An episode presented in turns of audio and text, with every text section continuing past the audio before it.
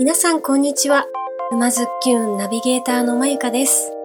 静岡県沼津市よりお届けしているこのポッドキャストは、人生を楽しむクリエイターにリレー形式でインタビューしております。今回は合同会社マンデー代表の原川萌香さん、インタビュー最終回です。学生時代の旅のお話から、海外でのお仕事のお話まで、あれこれ聞いてきましたよ。今回もマンデーラウンジにて取材させていただきました。それでは、早速どうぞ。えー今週も、えー合同会社マンデー代表の原川萌香さんインタビューしてまいります今週もよろしくお願いします、よろしくお願いします。えー先週の時に少しお話が出ましたあのパキスタンのインテリアを輸入販売されているということで、はいお伺いしたんですけれどもはい。なんでパキスタンなのっていう きっかけを はい。お伺いしたいんですけどもはい。パキスタンはですね、えっと、私が大学の時にパキスタンの国語であるウルドゥー語という言葉を専攻してしまったことをきっかけにしてしまった？してしまった。なんかたまたまウルドゥー語を専攻したんですけど、はい。そこをきっかけにこの仕事の中でパキスタンに関わるようになってきて。で、えっと、2018年からパキスタンに2年間、えっと、駐在で向こうで生活しながら仕事をしていてでもう本当にパキスタンの国が好きになったのでちょっとパキスタンと日本の間で仕事をしてみようかなと思いパキスタンのインテリアを今輸入しています。えー2018年からでそんな最近のお話だったんですね。はいそうですね。なので去年の本帰国日本にこう籍を入れたのが去年の2月とかです。あじゃあもう本当コロナ真っ只中の時に。そうですね。その時はまだあのあ何でしたっけ？ダイヤモンドプリンセス号、うんうんうん。船の、ね、船がどうのこうのって言ってる時だったので全然こうビザとかも普通にあ取れそうだったんですか。で帰国した理由っていうのはコロナだからだったんですか？ではなくそういうことじゃてもともと起業したいっていう夢をずっと大学の頃から持っていて、じゃあ何で起業するかっていうのを悩みながらいろんな仕事を転職しながらいろんな仕事についてきたんですが、えっと、これをやりたい、まあ、パキスタンの家具をやりたいって決めたのでじゃあ会社辞めます日本帰りますということであ帰国したらそのタイミングがコロナだったっていう感じです。えじゃあ、いもしかしたら会社辞めなかったらまだ萌香さんはパキスタンにいる可能性もあったってこと？まあでももうやりたいこと見つけたんでって言って帰あってきちゃいました。潔いというか それはこうもう2年って決めてたんですか？全然そうですね。でもあのそのパキスタンに住んでみようと思って、うん。えっと、いろんなご縁をつないでいただいた中であの現地の日系の会社なんですけどあの現地の視点でどう？って言ってもらえて働いてたんですよね。うん。だけどその時にそこの所長さんと一番最初、えっと、面接した時もあのゆくゆくは私起業したいのでそんなに長く働けないんですけど面接から大丈夫ですぶっ込みますね。かみたいな。いいですか？みたいなことを言っちゃってたので、はいでもう本当にお世話になっている所長さんもう今定年退職されてしまったんですけどあの今でもお世話になっているんですがその方がもう起業するんだったらだったらうちで修行のつもりで来いとあのそんな逆に長くいるなみたいな感じで 言ってくださったのでそういうのも応援してくださったこともあってあんまこう長くなったらダメだなっていうのも なんとなく頭にありつつ。起業するなら日本でみたいな感じそうですね。大学の時にバックパッカーであのた発展途上国とかをいろいろ回っていた時になんかこう日本人の目線でかわいそうとか貧困が多い地域とかされている国であっても、うん。なんかすごく素敵な文化とか人がたくさんあってそのポジティブな面を日本に伝えたいなって思ったのが起業しようと思ったきっかけだったので海外文化を日本に伝えるっていうのがやりたかったですね。うん。なので日本でした。そうなると、まあ、拠点は日本にして海外のい。いものを輸入してくるっていうスタイルってことですね。はい。バックパッカーされてたっていうお話なんですけどどれくらい行きました？えっ、と大学当時休学してへなんかもうその場その場で決めながら行き先決めながら、アジアですか？アジア中東アフリカあたりですね。なんかアメリカはいまだに怖くてちょっと行けないんですけど。なんでしょうねこの感じは。アジア中東アフリカは行けるけどアメリカ大陸が怖い。いやちょっと怖くてねいまだにえ？ねなんか無理ですアフリカの方がアフリ行きやすい。カはなんかそうですね行けそうな感じありますよね。それは人的にちょっと。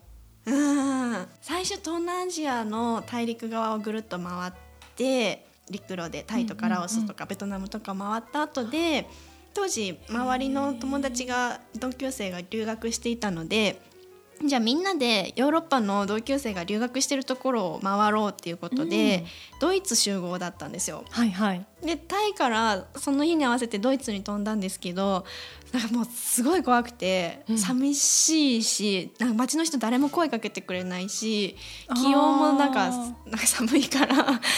空もねちょっっとね。暗いし、うん暗いしね。なんか本当にそこで心細くなったんですよねドイツ行った時に。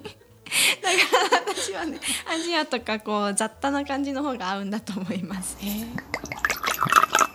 えー。私はあまりそのアジア行ったことないんですけど観光地とか現地に行った時にあの馴染む方法。馴染む方法。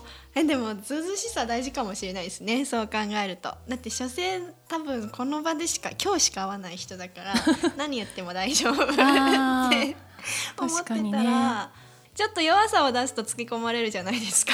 強気な態度度ね。もう自分はお王様だみたいなうん。気分で言っちゃったら逆にいいと思います。あでも私なんか聞いたことあります。自信がある態度を見るせるっていうことはとっても大事っていうのそはうですよね。分かっちゃいますもんねうん。結局。この人はぼっても何も言われそう言われなさそうだなって思わせちゃうと本当つけ込んでくるというか、んんんそこをなんか頑張って見かけだけでも見せずに な何言ってんだっていう態度でいられるかどうかって。あるかもしれない。あアジア中東アフリカい行かれててどうですか？こう気質人の気質としてはどこら辺が一番？気質はあーインドとエチオピアが。インドとエチオピア？いなそう一番やっぱその時20カ国ぐらい行ったんですけどおその間に。インドとエチオピアが一番良かったですね。やっぱこういろんな人がいるんですよね。インドの方は多様性というか、うん。民族も様々だし言葉も一つの国でね数百すっていう言葉がね。うん。あるぐらいで、でもそのいろんな人が一緒に住んでるっていう新鮮さが本当にすごく好きでうん。そこの多様性が惹かれたのとエチオピアはエチオピアで面白い国でなんかみんな。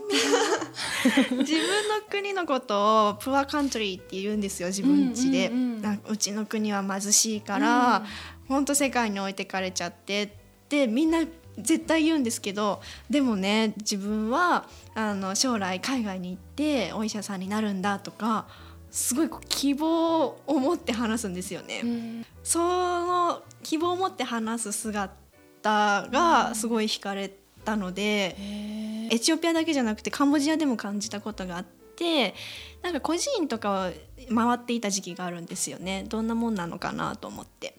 その時に孤児院にもうずっといる男の子とかがお母さんお父さんもいないんですけど小学校上がるか上がらないくらいでも普通にお医者さんになりたいんだとか言うんですよ。孤児院の子がなれるわけないだろうって多分偉大にどうやっていくのあなたはって思っちゃうと思うんですよね。日本的な価値観だと。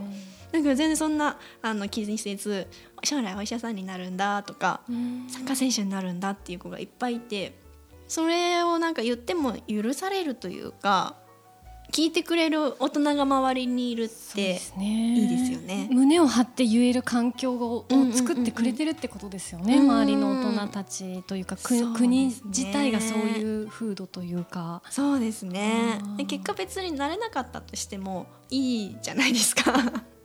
言ったからってなんなくてもいいじゃないですか。もう今今思えば。でもこう希望を持つのってすごいいいと思うんですよねなんか東京で移動しながらカフェとかで映画を上映してる人がいてここでやろうかっていう話をしてるんですよ映画。少人数でまあ、あの親子で来てもいいよってしたりとかあとはそそれこそなんか単館上映とかしてるような貴重な映画大きい映画館では見られないものをここでこの壁使えるって言ってたので やろうかみたいな話をしてるので顔が見えるぐらいがやっぱいいなと思って。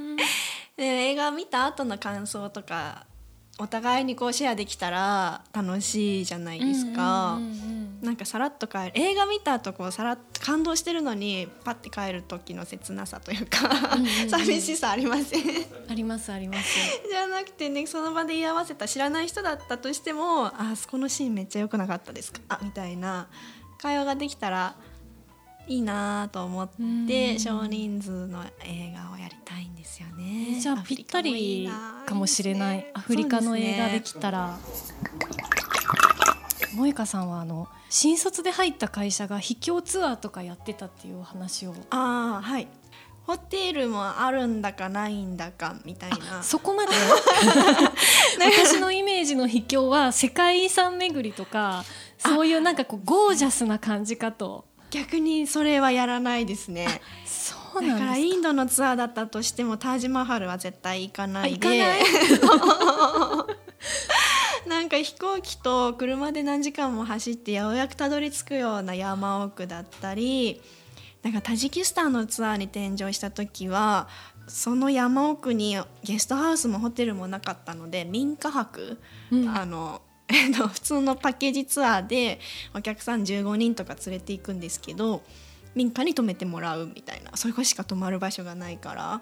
えそれのツアーコンダクターをさ れるんですか？はい、それめちゃくちゃ大変じゃないですか？そうですね。えそれあのちょっとここを深掘りしていいのかちょっとわかんないんですけど それ民家と交渉する民家はもともとでも決まっててここに行くって決まってるので、ただまあ部屋とか一人一部屋もないので、うん。お客さんに「じゃああなたとあなたは今日は相部屋でお願いします」とか。そういうツアーに来るお客さんってもうなんかパスポートにあの各国のスタンプがスタンプラリーみたいにいっぱいついてる人で慣れてる。100カ国も行っちゃったけど次どこに行こうかなと思った時にあパキスタン行ったことないからパキスタン行ってみようっていう旅慣れてる方多いですね。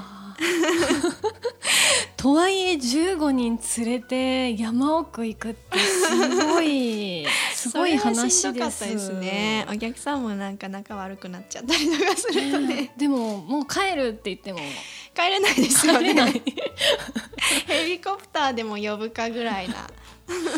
まあでも山奥ばっかでもないですけど、うんなんかここら辺言える範囲で結構ですので なんか秘境のここまで行ったぞみたいなもしあればお伺いしたいですね。綺麗な景色で言ううん。と一番好きだったのはインドのラダックっていう地域なんですけどあのチベット仏教圏で、はい。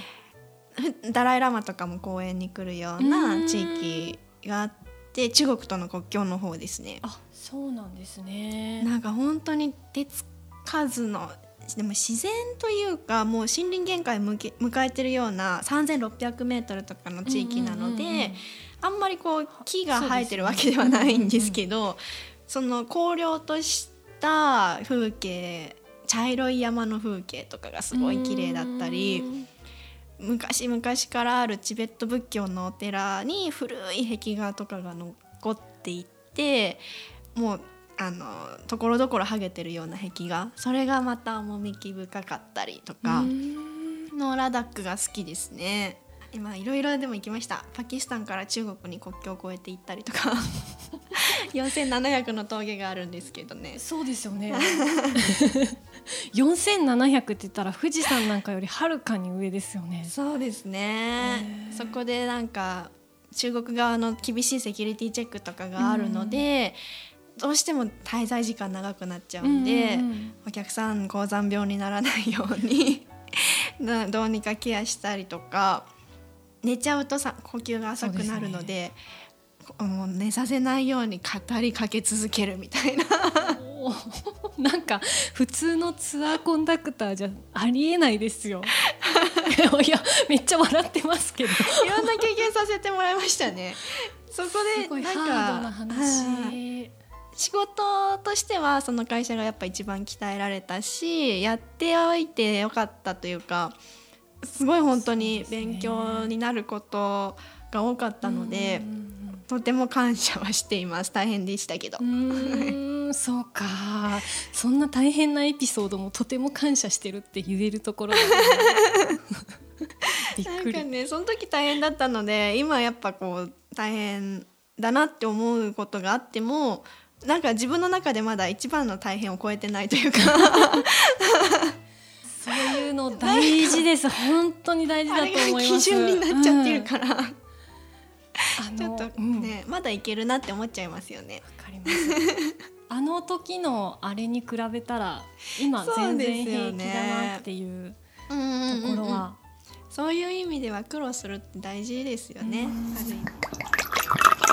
そういういろんなお仕事とかうん。いろんな人と触れ合う機会もたくさん、ね世界中を旅してるとあると思うんですけどなんか自分の中で心がけてるこれだけは譲れないとか絶対こうしようって思ってるポリシーとかなんかあったりしますか、仕事をする上でで言うと、相手にとって一緒に仕事をしたいなって思ってもらえるような人になろうってまだ全然できてはないんですけど なんか言葉遣い一つとってもなんちょっと尺に触る人とかいるじゃないですかたまに。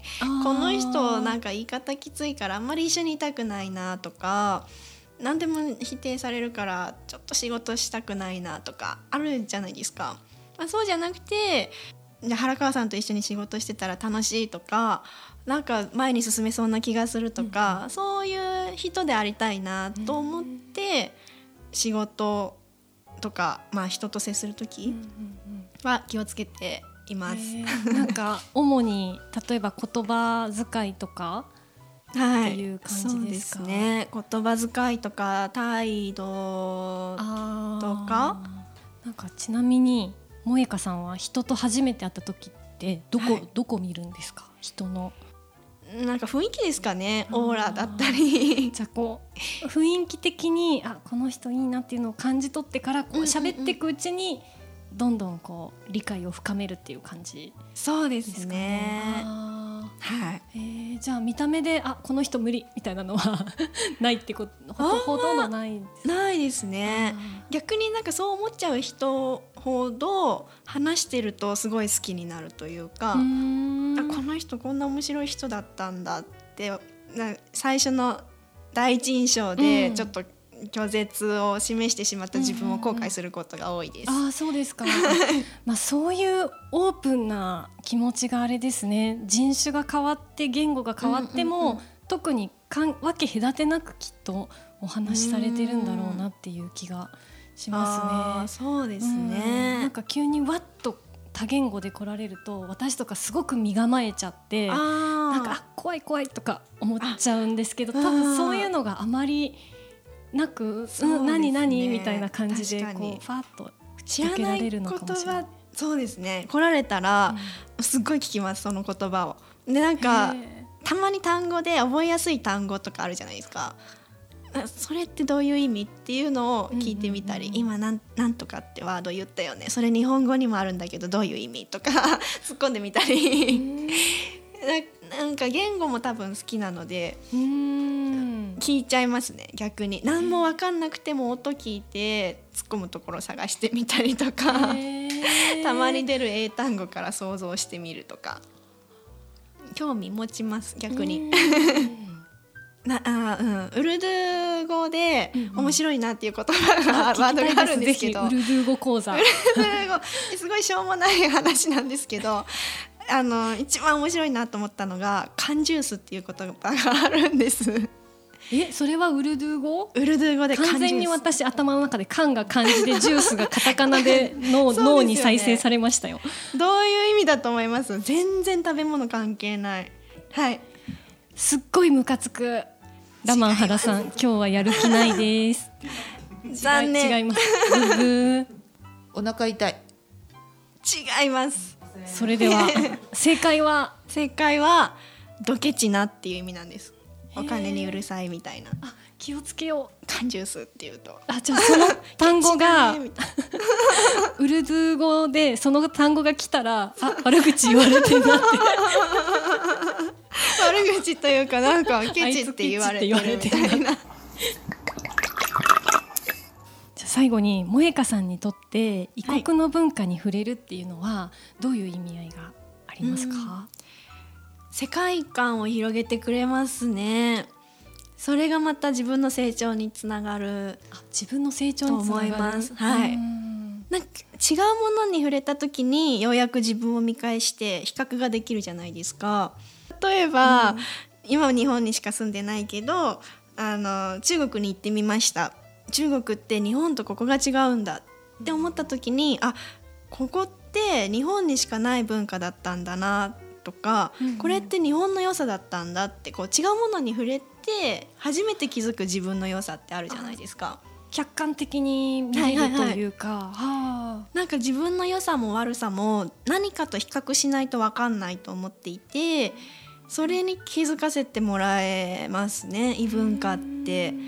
だからああのこの国のこの文化すごいいいなって思ったらあじゃあ自分もここをこう変えてみようって思えたりとか逆にここどうなのって思う他者の何かがあれば、自分振り返ってみてあ日本こんないいんだからここ大事にしようとかもっとこの日本の良さを押し出してみようとか。なんか異文化に触れてこそ分かるもの自分自身の分かるものっていうのがあるので世界観も広がるし自分も広がるような気はしますね。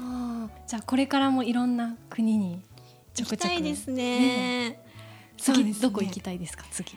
次い今一番行きたいのはイランなんですけど、はい。まあちょっと情勢的に行けなそうなので、ウズベキスタンとか行きたいですね。それはなんか目的があるんですか？イスラム建築がすごい綺麗なので青いタイルの綺麗なモスクがあったりとかそういう建築を 楽しみに行きたいですね。えーはいえー私たちのラジオはですね次の方をご紹介いただくリレー形式のラジオになっておりまして、はいえー萌香さんからぜひ次のゲストをご紹介いただきたいなと思うんですけれどもはい。えー、と次ご紹介させていただくのは、えー、とオクスルガボードといううーんチームを作って活動されているサイさんを紹介したいと思います。何にも知らないところからずっとこういろいろ教えてもらって、それこそなんかこう一人でなんか何も分からずこう閉じこもってる時に声かけてくれてあのご予定の近く散歩しながら写真撮るから一緒に来ないとか写真を介して海外にもつとあの広めていきたいっていう活動をされているのであんまり私が喋っちゃうとダメですね。あの すごい妄想が膨らみます。さんすごいなんかね萌香さんのこの今のコミュニティのこの広がりのきっかけを作ってくれた人みたいな感じがしますね。はい、えーじゃあ次のゲストはサイさんということで、はい、えー今日は、えー、萌香さんありがとうございました。ありがとうございました。楽しかったですありがとうございます。皆さんどうでしたか？原川萌香さん。海外の文化に触れることで自分の世界観も広がる。とっても素敵な言葉でしたね。合同会社マンデーやマンデーラウンジの情報は、また、えーこちらのポッドキャストの詳細情報のところに掲載しておきます。それではまた来週もお楽しみに。まゆかでした。